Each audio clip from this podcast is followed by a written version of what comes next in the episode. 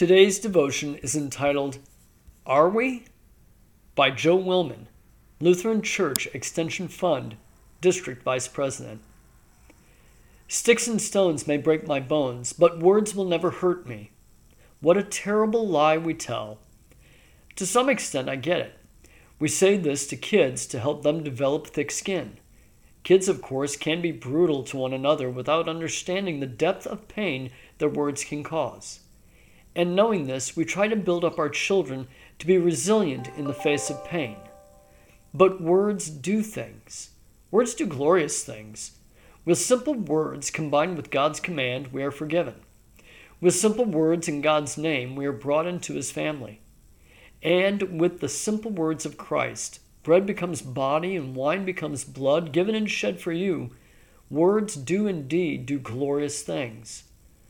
But words also do all sorts of evil as well. We know the phrases that can kill.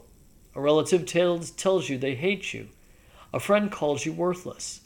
A contrite heart begs for forgiveness, yet none is given. Words can and do hurt me. James goes so far as to say, For every kind of beast and bird, of reptile and sea creature, can be tamed and has been tamed by mankind, but no human being can tame the tongue. It is a restless evil, full of deadly poison. James 3 7 through 8. Words will never hurt me? We lie to ourselves if we think this is true. But remember, words do glorious things. Words from God speak life into our bones. See what kind of love the Father has given us that we should be called children of God, and so we are. 1 John 3 1. Words do glorious things. God uses words in ways that give life.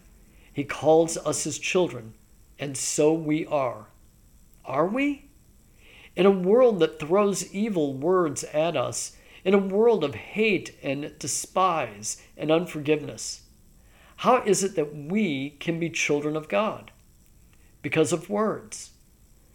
God spoken, life giving words make us children of God. When you were baptized, God used His words. And when you hear forgiveness spoken, they are holy words. And when Christ's body and blood touch your lips, it is only because He gave the words to bring such holy things to you. Sticks and stones do break bones. Words certainly can hurt me. But with Jesus, there is only life, abundant life from His holy and precious words. He calls us His children, and so we are.